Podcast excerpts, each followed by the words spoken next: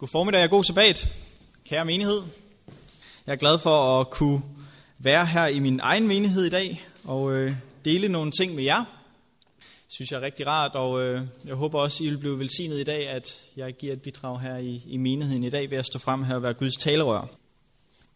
Hvorfor er vi her endnu? Hvad spejder du efter, er emnet for i dag. Lad os starte med en bøn. Kære far i himlen, tak fordi du har ført os hertil i dag. Og far, vi er kommet her i dag med forventningen om, at du vil velsigne vores tilstedeværelse her. Og vi ønsker, at du skal være midt i blandt os med din hellige ånd. Far, jeg beder dig om, at du må fjerne enhver distraktion og enhver ting, som går imellem os og dig, så vi må kunne høre din klare stemme i dag. Far, vi ønsker ikke et budskab fra mig, men vi ønsker et budskab fra dig i dag. Giv os, hvad vi har behov for hver især, når vi læser dit ord. Det er min bøn. I Jesu navn. Amen. Vi har jo gang i den her serie, hvor vi ser på Israels historie helt fra vandringen fra Ægypten og ind til Kanaans land. Og øh, nu er vi altså ved at være ved vejs ende, og øh, vi skal se på historien om de 12 spejdere i dag. Så israelitterne har gået igennem ørkenen i lang tid, og er nu kommet helt op til grænsen til Kanaans land, det som der var målet med deres rejse. Og øh, vi har læst i skriftlæsningen Romerne 15.4, hvor der, der står, at de her ting, de er skrevet, for vi skal lære af det. Og et andet eksempel er i 1. Korinther 10.11, hvor der, der står, at de var advarende eksempler, og de blev skrevet for at vejlede os til, hvem tidernes ende er nået. Så vi skal se på de her historier i dag, fordi jeg tror, at vi kan lære meget af det, og vi kan se, hvad vi kan bruge det til i dag. Og når vi ser på Guds overordnede plan med Israel og, og ørkenvandringen der, at han ønskede at føre dem til Kanaan, så tror jeg også, at vi kan kigge lidt på os selv i dag. At Gud han har et plan med sit folk i dag. Og han har en endestation og et mål med sit folk. Han har mange mål med sit folk. Blandt andet skulle Israel også vise, hvem Gud var for andre folkeslag. Det tror jeg også, han har med os. Men målet var også Kanaans land med deres ørkenvandring. Og jeg tror også, at vi skulle gerne nå målet med vores ørkenvandring. Og Gud ønsker at frelse os og føre os til målet, som er himlen. Gud ønsker at frelse os. Gud ønsker at føre os til himlen, men nogle gange så kan vi øh, gøre nogle ting og sætte os selv i nogle situationer, så det kan være meget svært for Gud at frelse os. Og øh, det er nogle af de ting, vi skal lære af i dag, og jeg ønsker ikke at være meget pessimistisk i dag, men øh, den her historie er nok mest nedskrevet for, at vi kan lære af, hvad de gjorde forkert. Og øh, sådan en må vi også tage en gang imellem og se på, hvad det var, de gjorde forkert, så vi ikke begår samme fejl, så vi kan ende ved den rigtige destination, når vi går frem i tro. Inden vi går i gang med selve teksterne for dagens emne, så kunne jeg godt tænke mig, at vi lige starter i Jakobs brev kapitel 2. Jeg håber, du har Bibelen med, fordi vi skal bruge den flittigt, så I ikke har mine ord for det, men I har Bibelens ord for det. Vi skal lige se lidt kort på den instans, som Gud bruger, og det koncept, som Gud bruger for at frelse os som mennesker, er også noget, som vi kalder retfærdiggørelse ved tro. Og uden jeg skal komme alt for dybt i det her store emne, så vil jeg blot bare læse lidt tekster her fra blandt andet Jakobs brev kapitel 2 og fra vers 21. Det er den måde, at jeg, som jeg forstår det på, og som jeg bedst kan forklare det på, det er sådan set ved at læse den her tekst. Jakobs brev kapitel 2 og vers 21. Der står en historie om Abraham. Der står her, blev vor fader Abraham ikke gjort retfærdig af gerninger, da han bragte sin søn Isak som offer på alderet. Abraham var blevet bedt om her og ofre sin søn Isak på aldret. En ting, som han garanteret ikke havde lyst til at gøre. Og en ting, som egentlig også var lidt imod det, som han ellers gik rundt og tænkte, for han havde fået et løfte af Gud om, at han skulle blive til et stort folk igennem Isak. Og det kunne ligesom ikke rigtig lade sig gøre, hvis det var, han havde slået ham ihjel. Så jeg tror, det er, det har konfliktet lidt inde i Abrahams hoved. Men der står her videre i vers 22, som du ser, virkede troen sammen med hans gerninger, og det var af gerningerne, hans tro blev fuldkommen. Så det vil sige, at Abraham han besluttede sig for alligevel at følge, hvad Gud havde sagt, på trods af, at det måske ikke gav mening logisk i hans hoved på det tidspunkt, han stod i der. Han valgte at gå på Guds løfter, og derfor så blev hans tro fuldkommen. For hvad havde der sket, hvis Abraham bare havde troet det intellektuelt og ikke havde gjort noget ved det? Så var der ikke sket mere. Abraham tog Gud alvorligt og gik i tro, det som Gud havde sagt. Og så står der i vers 23, dermed gik det skriftord i opfyldelse, som lyder, Abraham troede Gud, og det blev regnet ham til retfærdighed. Så det var altså ikke selve Abrahams gerning, der gjorde Abraham retfærdig, men fordi at han gik i tro på Guds løfte, blev det regnet ham til retfærdighed, fordi han var villig til at gå der, hvor Gud ledte ham. Det er en vigtig ting for os at have i baghovedet, når vi går igennem teksterne i dag og, og den her historie. Og vi kan sammenligne det lidt med en historie, jeg har hørt med en mand, jeg skal ikke helt kunne sige, om den er rigtig, men det var en mand, der gik frem og tilbage over Niagara-vandfaldet på en snor. Han var linedanser, eller hvad man kalder sådan en. Han gik frem og tilbage over Niagara-vandfaldet på en snor. Og det var jo til stor begejstring for publikummet.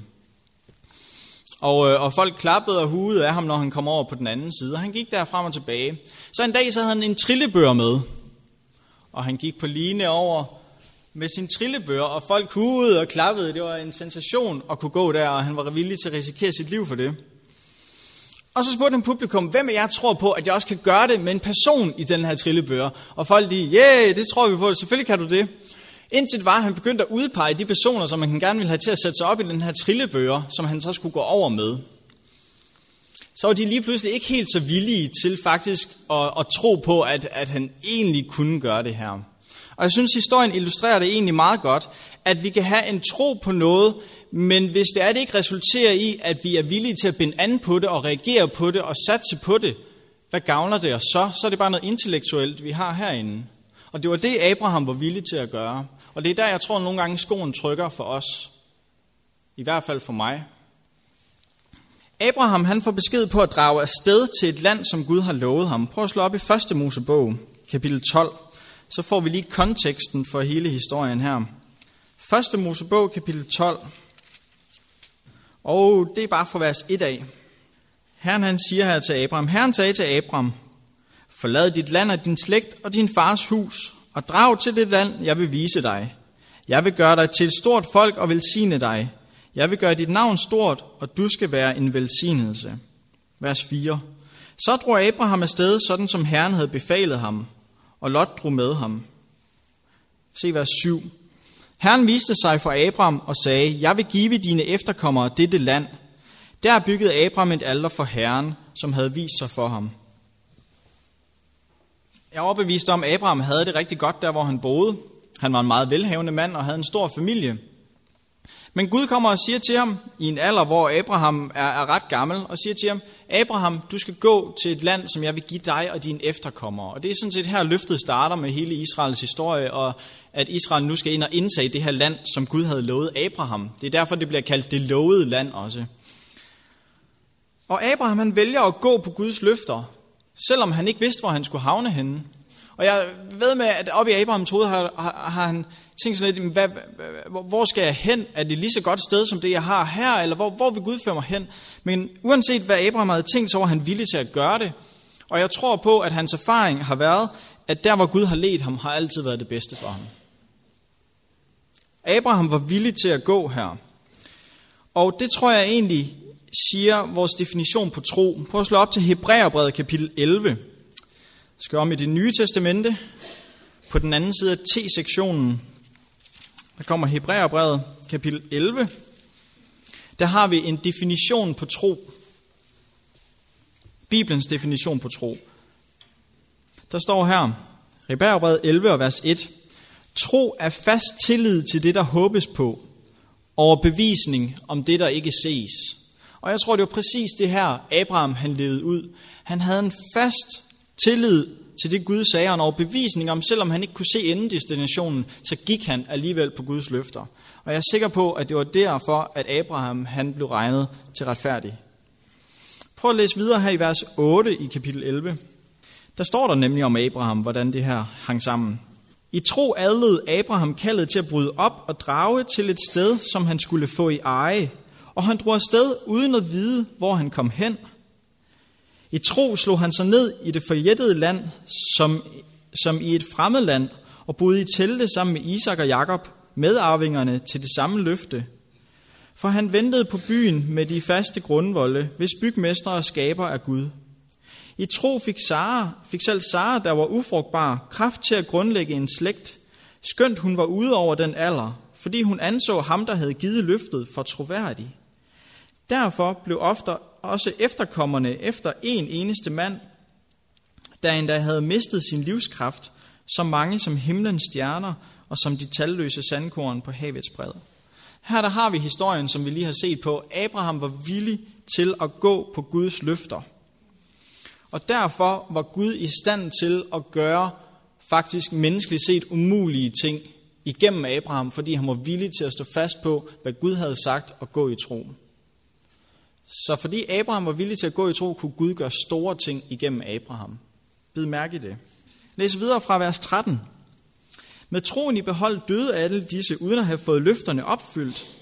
De havde kun set og hilst deres opfyldelse i det fjerne, og de, og de bekendte, at de var fremmede og udlændinge på jorden. Men de, der siger noget sådan, giver dermed til kende, at de søger et fædreland.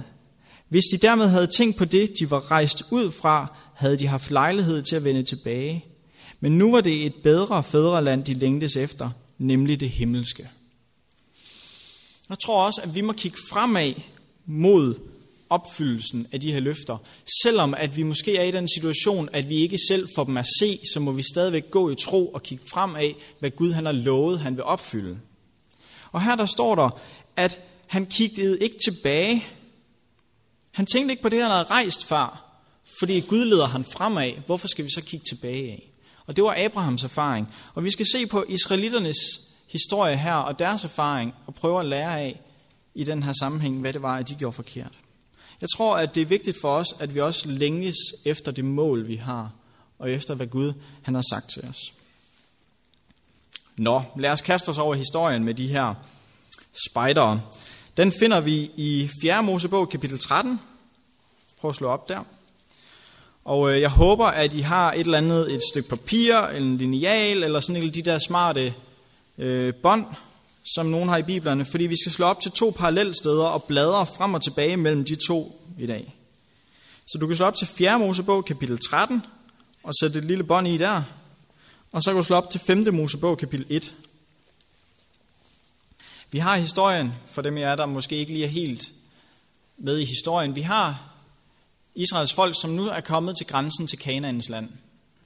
Og de skulle ind og indtage det her land. Men de vælger så at sende nogle spejdere ind for at udspejde om landet. 12 styks. Der kommer 10 tilbage og giver en ret negativ rapport omkring, hvordan landet er. Og vi har to, som tror på, at uanset hvor stærkt det her folk er i det her land, så har Gud lovet, at vi skal indtage det, og derfor skal vi nok klare det. Men Israels folk bliver mismodige over de her rapport, og derfor så ryger de i forfald, og Gud giver dem 40 år i ørkenen som konsekvens af det, hvor det er, at hele den slægt, som skulle have været inde i Kanaans land, døde i ørkenen. Okay, så det er sådan ligesom kontekst for vores historie i dag. Prøv at læse med mig her fra 5. Mosebog, kapitel 1. Og husk alt det, vi har gennemgået her med Abraham. Det er ikke for sjov, vi har været det igennem. 5. Mosebog, kapitel 1, og fra vers 21. Der står, at det er Moses, der skriver, Se, Herren din Gud har lagt landet åbent foran dig. Drag nu op og tag det i besiddelse, sådan som Herren, dine fædres Gud, har befalet dig. Vær ikke bange, og lad dig ikke skræmme. Men I kom alle sammen hen til mig og sagde, lad os sende nogle mænd i forvejen, som kan skaffe os oplysning om landet. De skal bringe besked tilbage om den vej, vi skal drage op, og om de byer, vi skal rykke ind i. Okay. Så Gud havde sagt, at de skulle indtage det her land og rykke op og indtage det. Men de havde lyst til at sende nogle spejdere ind i landet. Prøv at bladre tilbage til 4. Mosebog 13, og husk at holde en finger her i 5. Mosebog. 4. Mosebog kapitel 13, og vi skal læse fra vers 18. Der står her, hvad Moses han siger til dem, at de skal finde ud af, de her spejdere. Find ud af, hvordan landet er, og om folket, de bor, der, som bor der, er stærkt eller svagt, om de er få eller mange, om landet, de bor i, er godt eller dårligt, om byerne, de bor i, er teltlejre eller befæstede byer, om jorden er fed eller mager, om der vokser træer på den eller ej. Fat mod, I skal tage noget af landets frugt med tilbage. Det var netop årstiden for tidlige druer. Så her der har vi en tekst, der beskriver, hvordan at Moses han siger, hvad det er, de skal bringe oplysning om tilbage, de her spejder, hvad det er, de skal finde ud af. Men jeg tror, jeg vil våge den påstand at sige, at allerede her gjorde de den første fejl. For Gud han havde bedt dem om at tage ind og overtage det her land. Men de ønsker at sende spejder ind og prøve at se, hvad det var, de egentlig ville vide. De ville vide, om landet er stærkt eller svagt, om der er mange eller få, om det er godt eller dårligt, osv. Hvilken betydning har det i den her sammenhæng? Gud havde for længe siden lovet Abraham, at de skulle ind i det her land. De skulle ind i det uanset. Om det er stærkt eller svagt, om de er store eller små, er det ikke lige meget, hvis Gud har lovet, at han vil føre dem derind, så har han også magt til at gøre det, uanset om de er stærke eller svage, store eller små. Og jeg tror, at vi kan lære noget af det her også i dag, at når Gud han siger gå, så skal vi være villige til at gå. Så behøver vi ikke overveje, om vi nu kan klare det, om det nu kan lade sig gøre rent menneskeligt. Men vi kan gå, fordi Gud siger gå, og så skal han nok stå med konsekvensen. Det er ham, der har ansvaret for hans mission, heldigvis. Så når Gud siger gå, skal vi være villige til at gå. Og jeg tænker på et, et bibelvers fra Filipperne 4.13, hvor der står, alt formår jeg i ham, som giver mig kraft. Og jeg tror, at det var den indstilling, som israelitterne skulle have haft her. De behøvede ikke at vide, om de var stærke eller svage, om landet var godt eller dårligt, for Gud havde lovet dem det og ville føre dem til målet uanset. Prøv at se så, hvad spejdernes respons om landet er i 5. Mosebog 1 og vers 25. De tog noget af landets frugt med ned til os og aflagde beretning for os. Det er et herligt land, Herren hvor Gud vil give os, sagde de. Fantastisk. Prøv at bladre om til 4. Mosebog 13, der har vi teksten igen fra vers 25. Der står her, 40 dage senere vendte de tilbage, efter at de havde udspejdet landet. De kom til Moses og Aaron og hele israeliternes menigheden i Kadesh i Parens ørken, og de aflagde beretning til dem og hele menigheden, og viste dem landets frugt. De fortalte Moses, at vi kom ind i det land, du sendte os til. Det flyder virkelig med mælk og honning, og her er noget af dets frugt.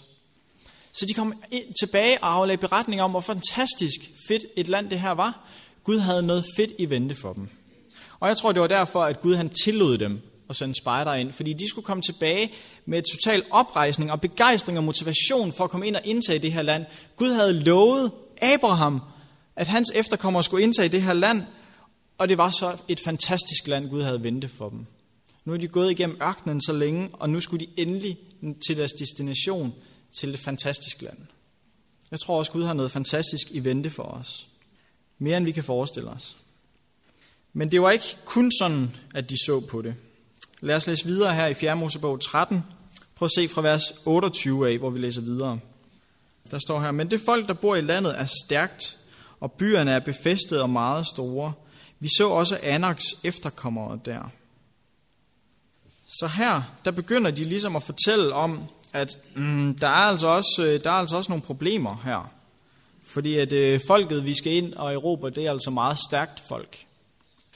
Og det ender faktisk med, at de udmaler en masse vanskeligheder omkring at skulle overtage den her by.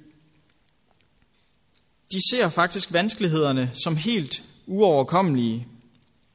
Og jeg tror, at vi kan lære den her episode, at vi må ikke se noget som uovervindeligt.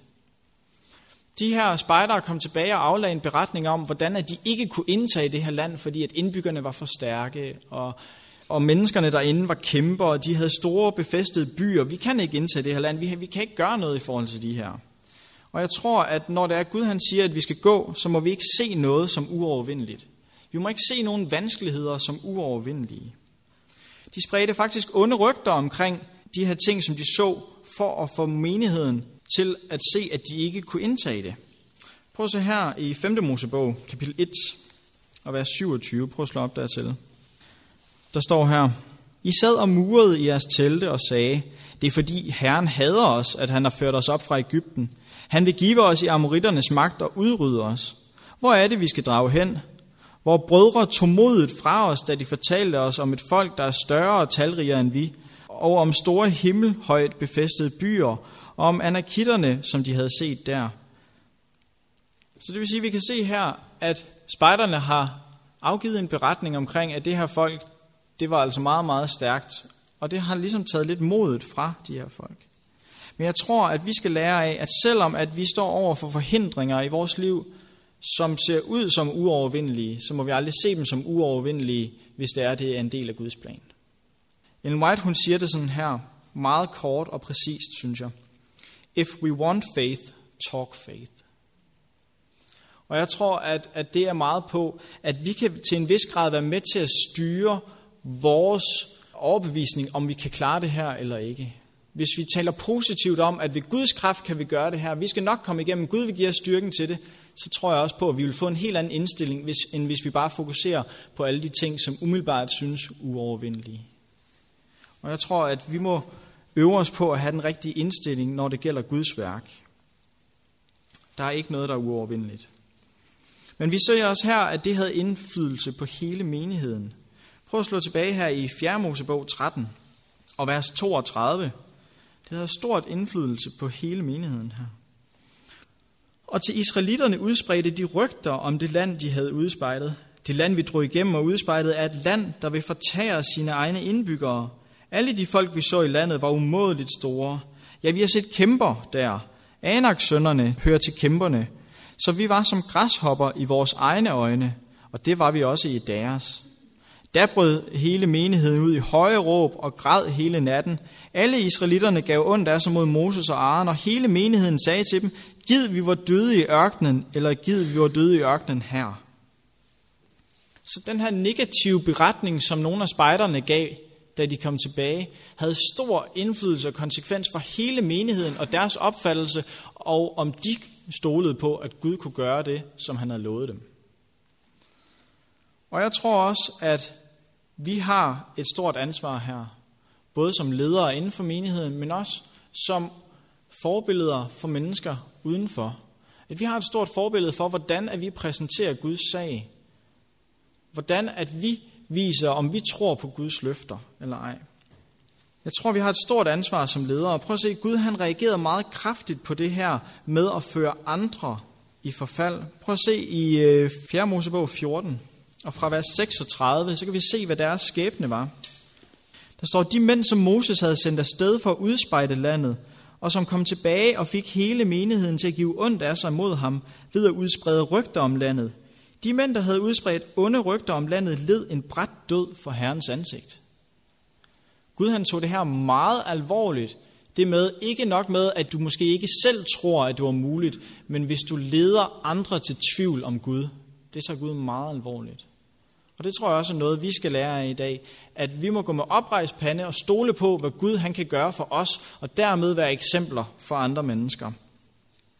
Bibelen gør et stort nummer ud af, hvor det er, der både i Titus brev og 1. Timotius, som vi ikke tager os tid til at læse her, hvor det er, at Paulus han skriver, at vi skal være forbillede for de andre troende. Vi skal være uangribelige i vores tro. Vi skal være forbilleder. Og Paulus han siger ofte, I skal efterligne mig. Han taler meget om at være forbilleder for de andre troende. Og det tror jeg også, at vi har et ansvar her. Hvis folk ikke kan se på os, at vi lever vores tro ud, og det virker, hvordan skal andre mennesker så kunne kigge på os og sige, den her Gud, de tror på, han er virkelig, og han virker faktisk. Jeg tror, vi har et kæmpe ansvar som forbilleder, som Guds børn, som vi kan lære af her. Lad os se i 4. Mosebog kapitel 14, og vi bladrer lige tilbage i min bibel her. Vi skal se vers 3. Hvorfor fører Herren os til dette land, hvor vi skal falde for sværet, og vores kvinder og børn skal blive taget som bytte? Var det ikke bedre, om vi vendte tilbage til Ægypten? Og de sagde til hinanden, lad os vælge os en anfører og vende tilbage til Ægypten. Kan I huske det, som vi lige læste omkring Abraham? Og det, som der stod her i Hebræerbrevet, at de kiggede ikke tilbage til der, hvor de kom fra. Men Gud havde valgt at føre dem fremad. Og det tror jeg også er vigtigt. At når Gud vil føre os fremad, må vi ikke kigge tilbage der, hvor vi kom fra, og længtes efter det, vi havde. Jeg må indrømme, at nogle gange i vores kristne erfaring kommer vi ud for ting, hvor det er, at vi måske fristes til at tænke og kaste håndklædet i ringen og tænke, det kan også være lige meget. Jeg er færdig med at kæmpe, jeg orker det ikke mere. Det er ikke altid lutter lavkage at være en kristen.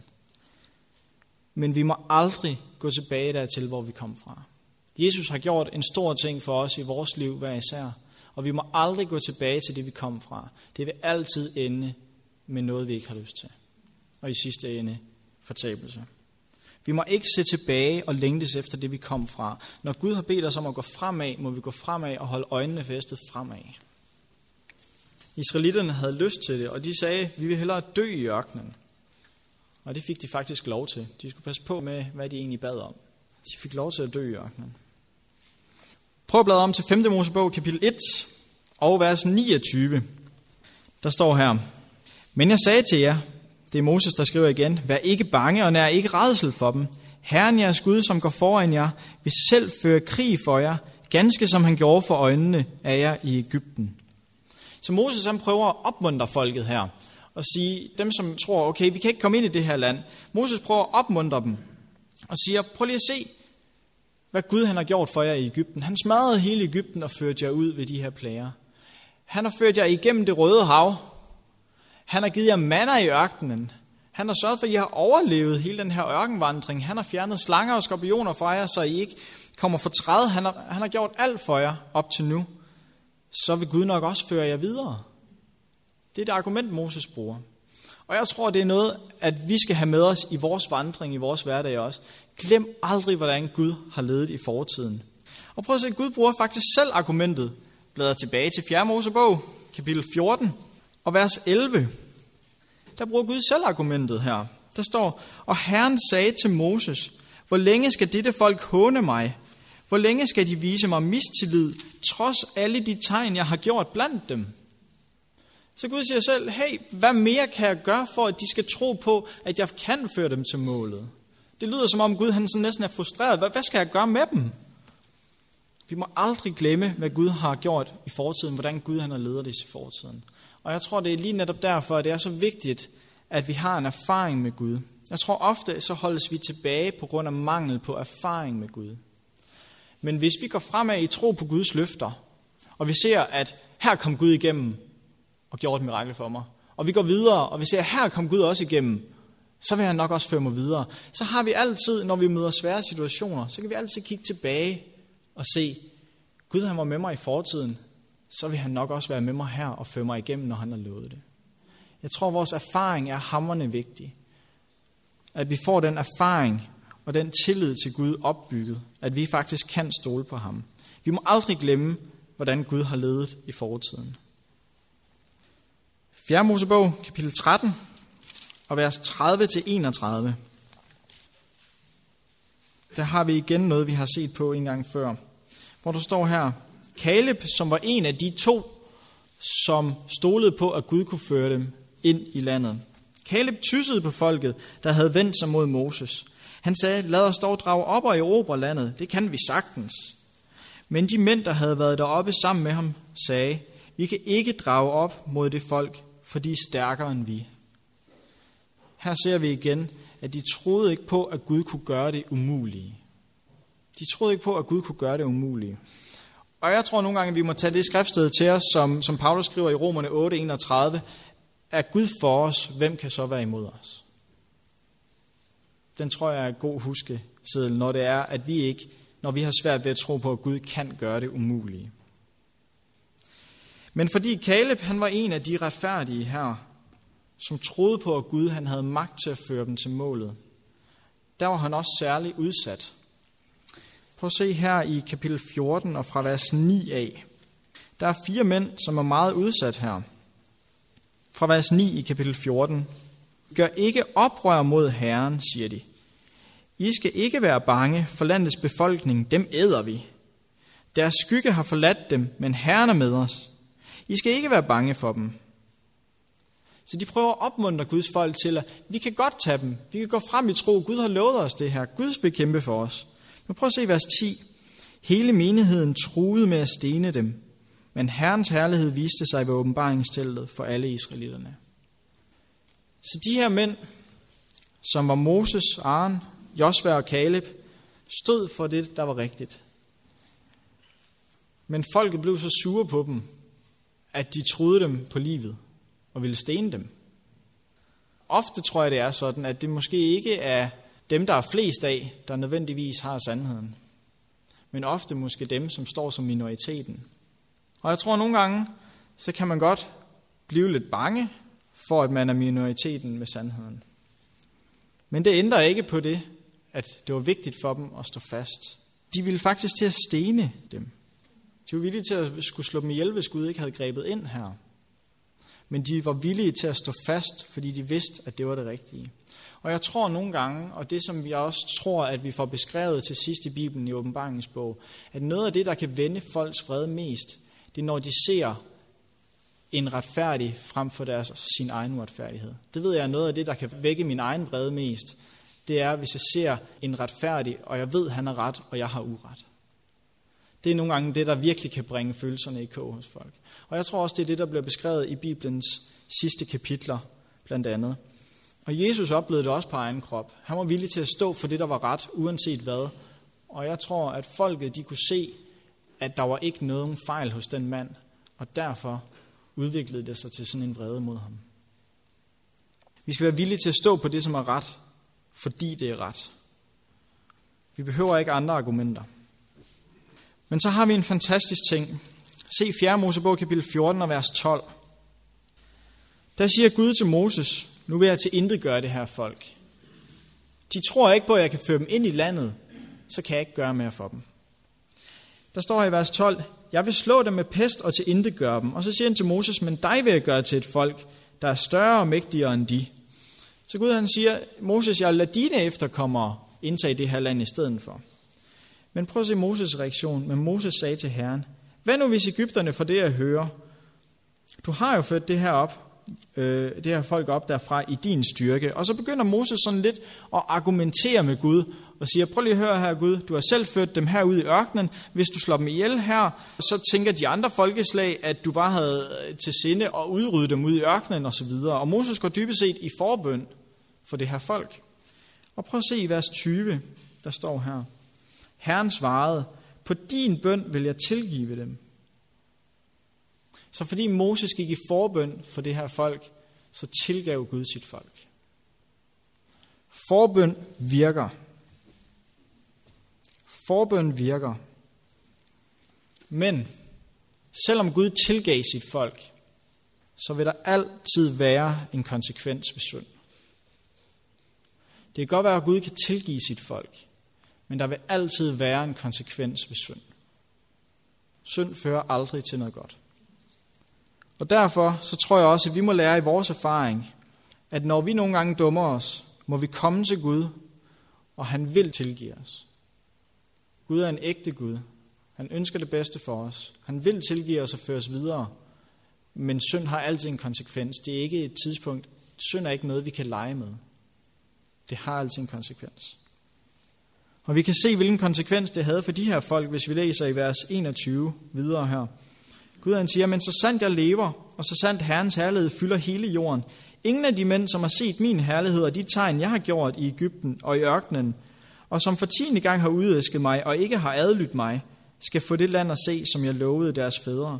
Ingen af dem, der har hånet mig, skal få det at se. Så her der ser vi igen, bruger, Gud han bruger det samme argument her og siger, alle dem, der har set for fantastiske gerninger, jeg har gjort for det her folk, og som så håner mig for, at jeg ikke kan føre dem videre, de skal ikke have lov at se landet. Så de fik en rimelig hård konsekvens her. De bad om, at de måtte dø ude i ørkenen, og det fik de lov til. En kedelig konsekvens. Jeg ønsker ikke at ende der. Og vi kan se, at Moses fortæller dem, Gud har tilgivet jer, men I skal bruge 40 år mere i ørkenen. Og øh, det bliver de ikke særlig glade for at høre. Prøv at se i 4. Mosebog 14 og vers 39. Der står her, da Moses sagde dette til alle israelitterne, blev folket grebet af sorg. Vers 40.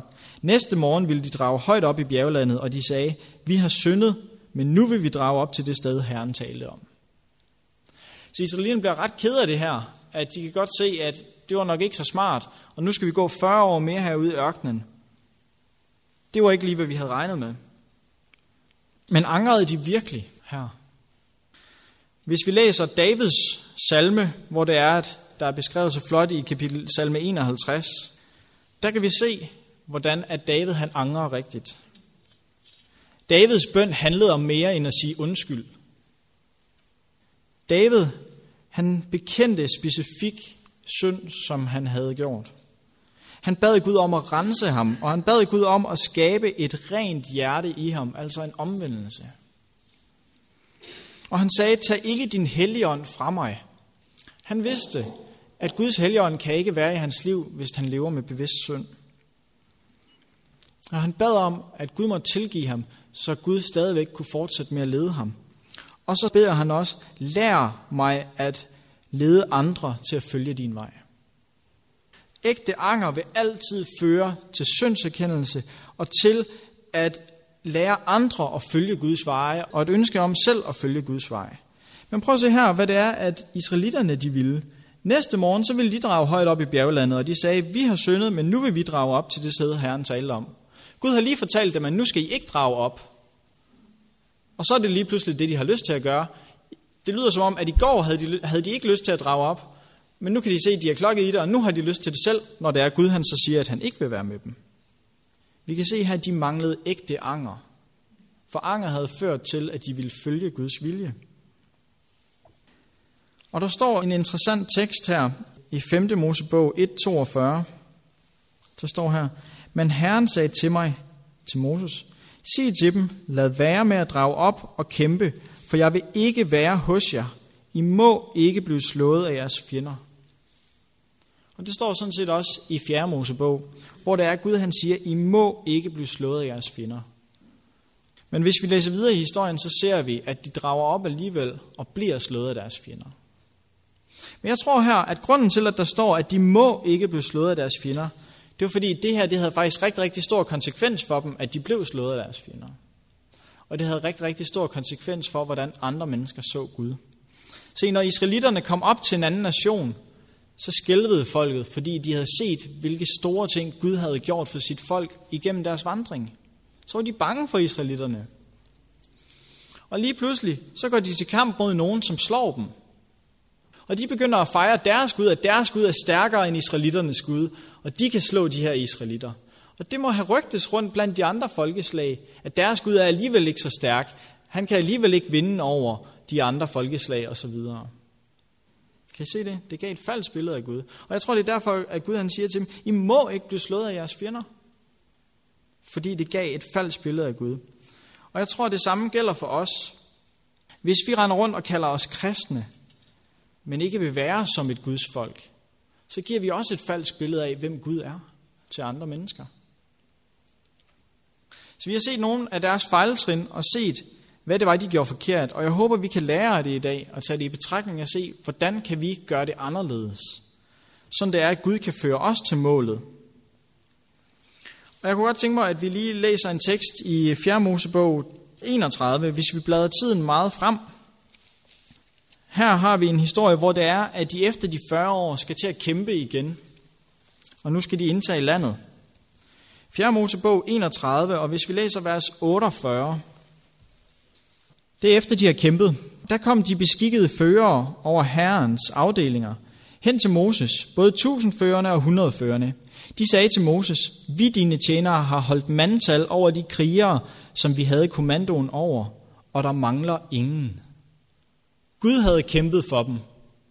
Gud havde givet dem sejren her. Prøv, prøv at forestille dig, at det her det var det, de frygtede 40 år tidligere, at de kunne ikke besejre det her land. De kunne ikke indtage det her land, fordi de var for store og for stærke. Og nu hvor de har kæmpet en af deres slag, som de skulle, så kommer de tilbage med mandtal, der mangler ikke nogen. Gud havde kæmpet for dem. Der er ikke nogen grund til ikke at stole på, at Gud han vil føre sine løfter ud. Jeg vil slutte af i Hebræerbrevet kapitel 3. Og jeg håber, jeg har haft lidt i baghovedet, hvad vi læste før omkring Abraham, hvordan han var villig til at gå på Guds løfter i tro, og så se kontrasten til, hvad de her episoder i Israels historie har ført til i kontrast, fordi at de ikke gik i tro på samme måde. Vi skal læse fra Hebræerbrevet kapitel 3 og fra vers 15. Når det hedder, om I dog i dag vil lytte til ham, Gør ikke jeres hjerter hårde som ved oprøret. Hvem var det så, der havde hørt ham og alligevel gjorde oprør? Der er tale om israelitterne her, den her historie, vi har gennemgået. Var det ikke alle dem, der anførte Moses, var vandret ud af Ægypten? Og hvem var det, han harmedes på i 40 år? Det var fordi, at de skulle gå 40 år mere her. Var det ikke på dem, der syndede, og hvis lige kom til at ligge i ørkenen, som vi lige har læst om? Og hvem galt det, når han svor, at de ikke skulle komme ind til hans hvile, om ikke dem, der havde været ulydige? Så det var altså ulydighed, der førte til det her. Men hvilken ulydighed var det, der førte til det? Prøv at se vers 19. Vi ser altså, at det var på grund af deres vantro, at de ikke kunne komme der ind. Så deres ulydighed her bestod blandt andet i vantro. Præcis det, som vi så i starten. Den tro, hvor du er villig til at gå på Guds løfter uanset hvad. Den tro, som retfærdiggør dig. Det er den tro, at de ikke havde, og derfor kunne de ikke blive ført til målet. Lad os se, hvilken konsekvens det har for os i dag. Kapitel 4, vers 1.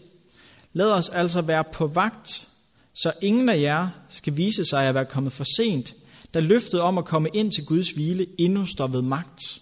Amen. For vi har fået det glædelige budskab forkyndt, ligesom de, men de havde ikke gavn af at høre ordet, fordi de ikke modtog det i tro, da de hørte det. Kan I se forskellen for, vi kan høre det og forstå det med vores intelligens, men forskellen er, om vi modtager det i tro og reagerer på det. Det er det, der er forskellen. Prøv at se vers 11 i samme kapitel. Så står der en formaning til os her. Lad os altså være ivrige efter at komme ind til den hvile, for at ingen skal falde på grund af en tilsvarende ulydighed. Det er derfor, vi tager det op i dag. Fordi vi ønsker, at ingen skal falde på en tilsvarende ulydighed, som det de gjorde. Og så står der bagefter, for Guds ord er levende og virksomt, og skarpere end noget tvækket svær. Det trænger igennem, så det skiller sjæl for ånd og marv for ben, og er dommer over hjertets tanker og meninger. Så når du står over for episoder i dit liv, hvor at du ikke ved, om du nu kan stole på Guds ord her, eller om du tør at gå i tro osv., så, så husk på det her sted, at der står i relation til, at vi skal være ivrige efter, ikke at gøre en tilsvarende ulydighed, men der står her, at Guds ord er levende og virksomt, og det er det, der skal være dommer over vores tanker og meninger. Så hver gang du er i tvivl, så gå til Guds ord, og lad det være dommer over dine meninger og tanker. Så kan du ikke gå fejl. Så spørgsmålet er, som vi startede med, som titlen for talen hedder, hvorfor er vi her endnu? Hvad spejder du efter? Og det er et spørgsmål til både dig og mig. Hvorfor er vi her endnu? Og hvad spejder vi efter? Hvordan reagerer vi i den her situation? Jeg tror, at den her historie er meget relevant for os. Fordi at spejderne stod lige på grænsen til at indtage Kanaans land. Og jeg tror på, at vi lever i det aller sidste bid af den her jords historie, og skal til at indtage Kanaans land, som Gud har ventet for os. Og jeg tror, at mange af de her principper kan vi tage selv og se på. Så hvad spejder vi efter? Har vi tænkt os at gøre samme fejl som dem?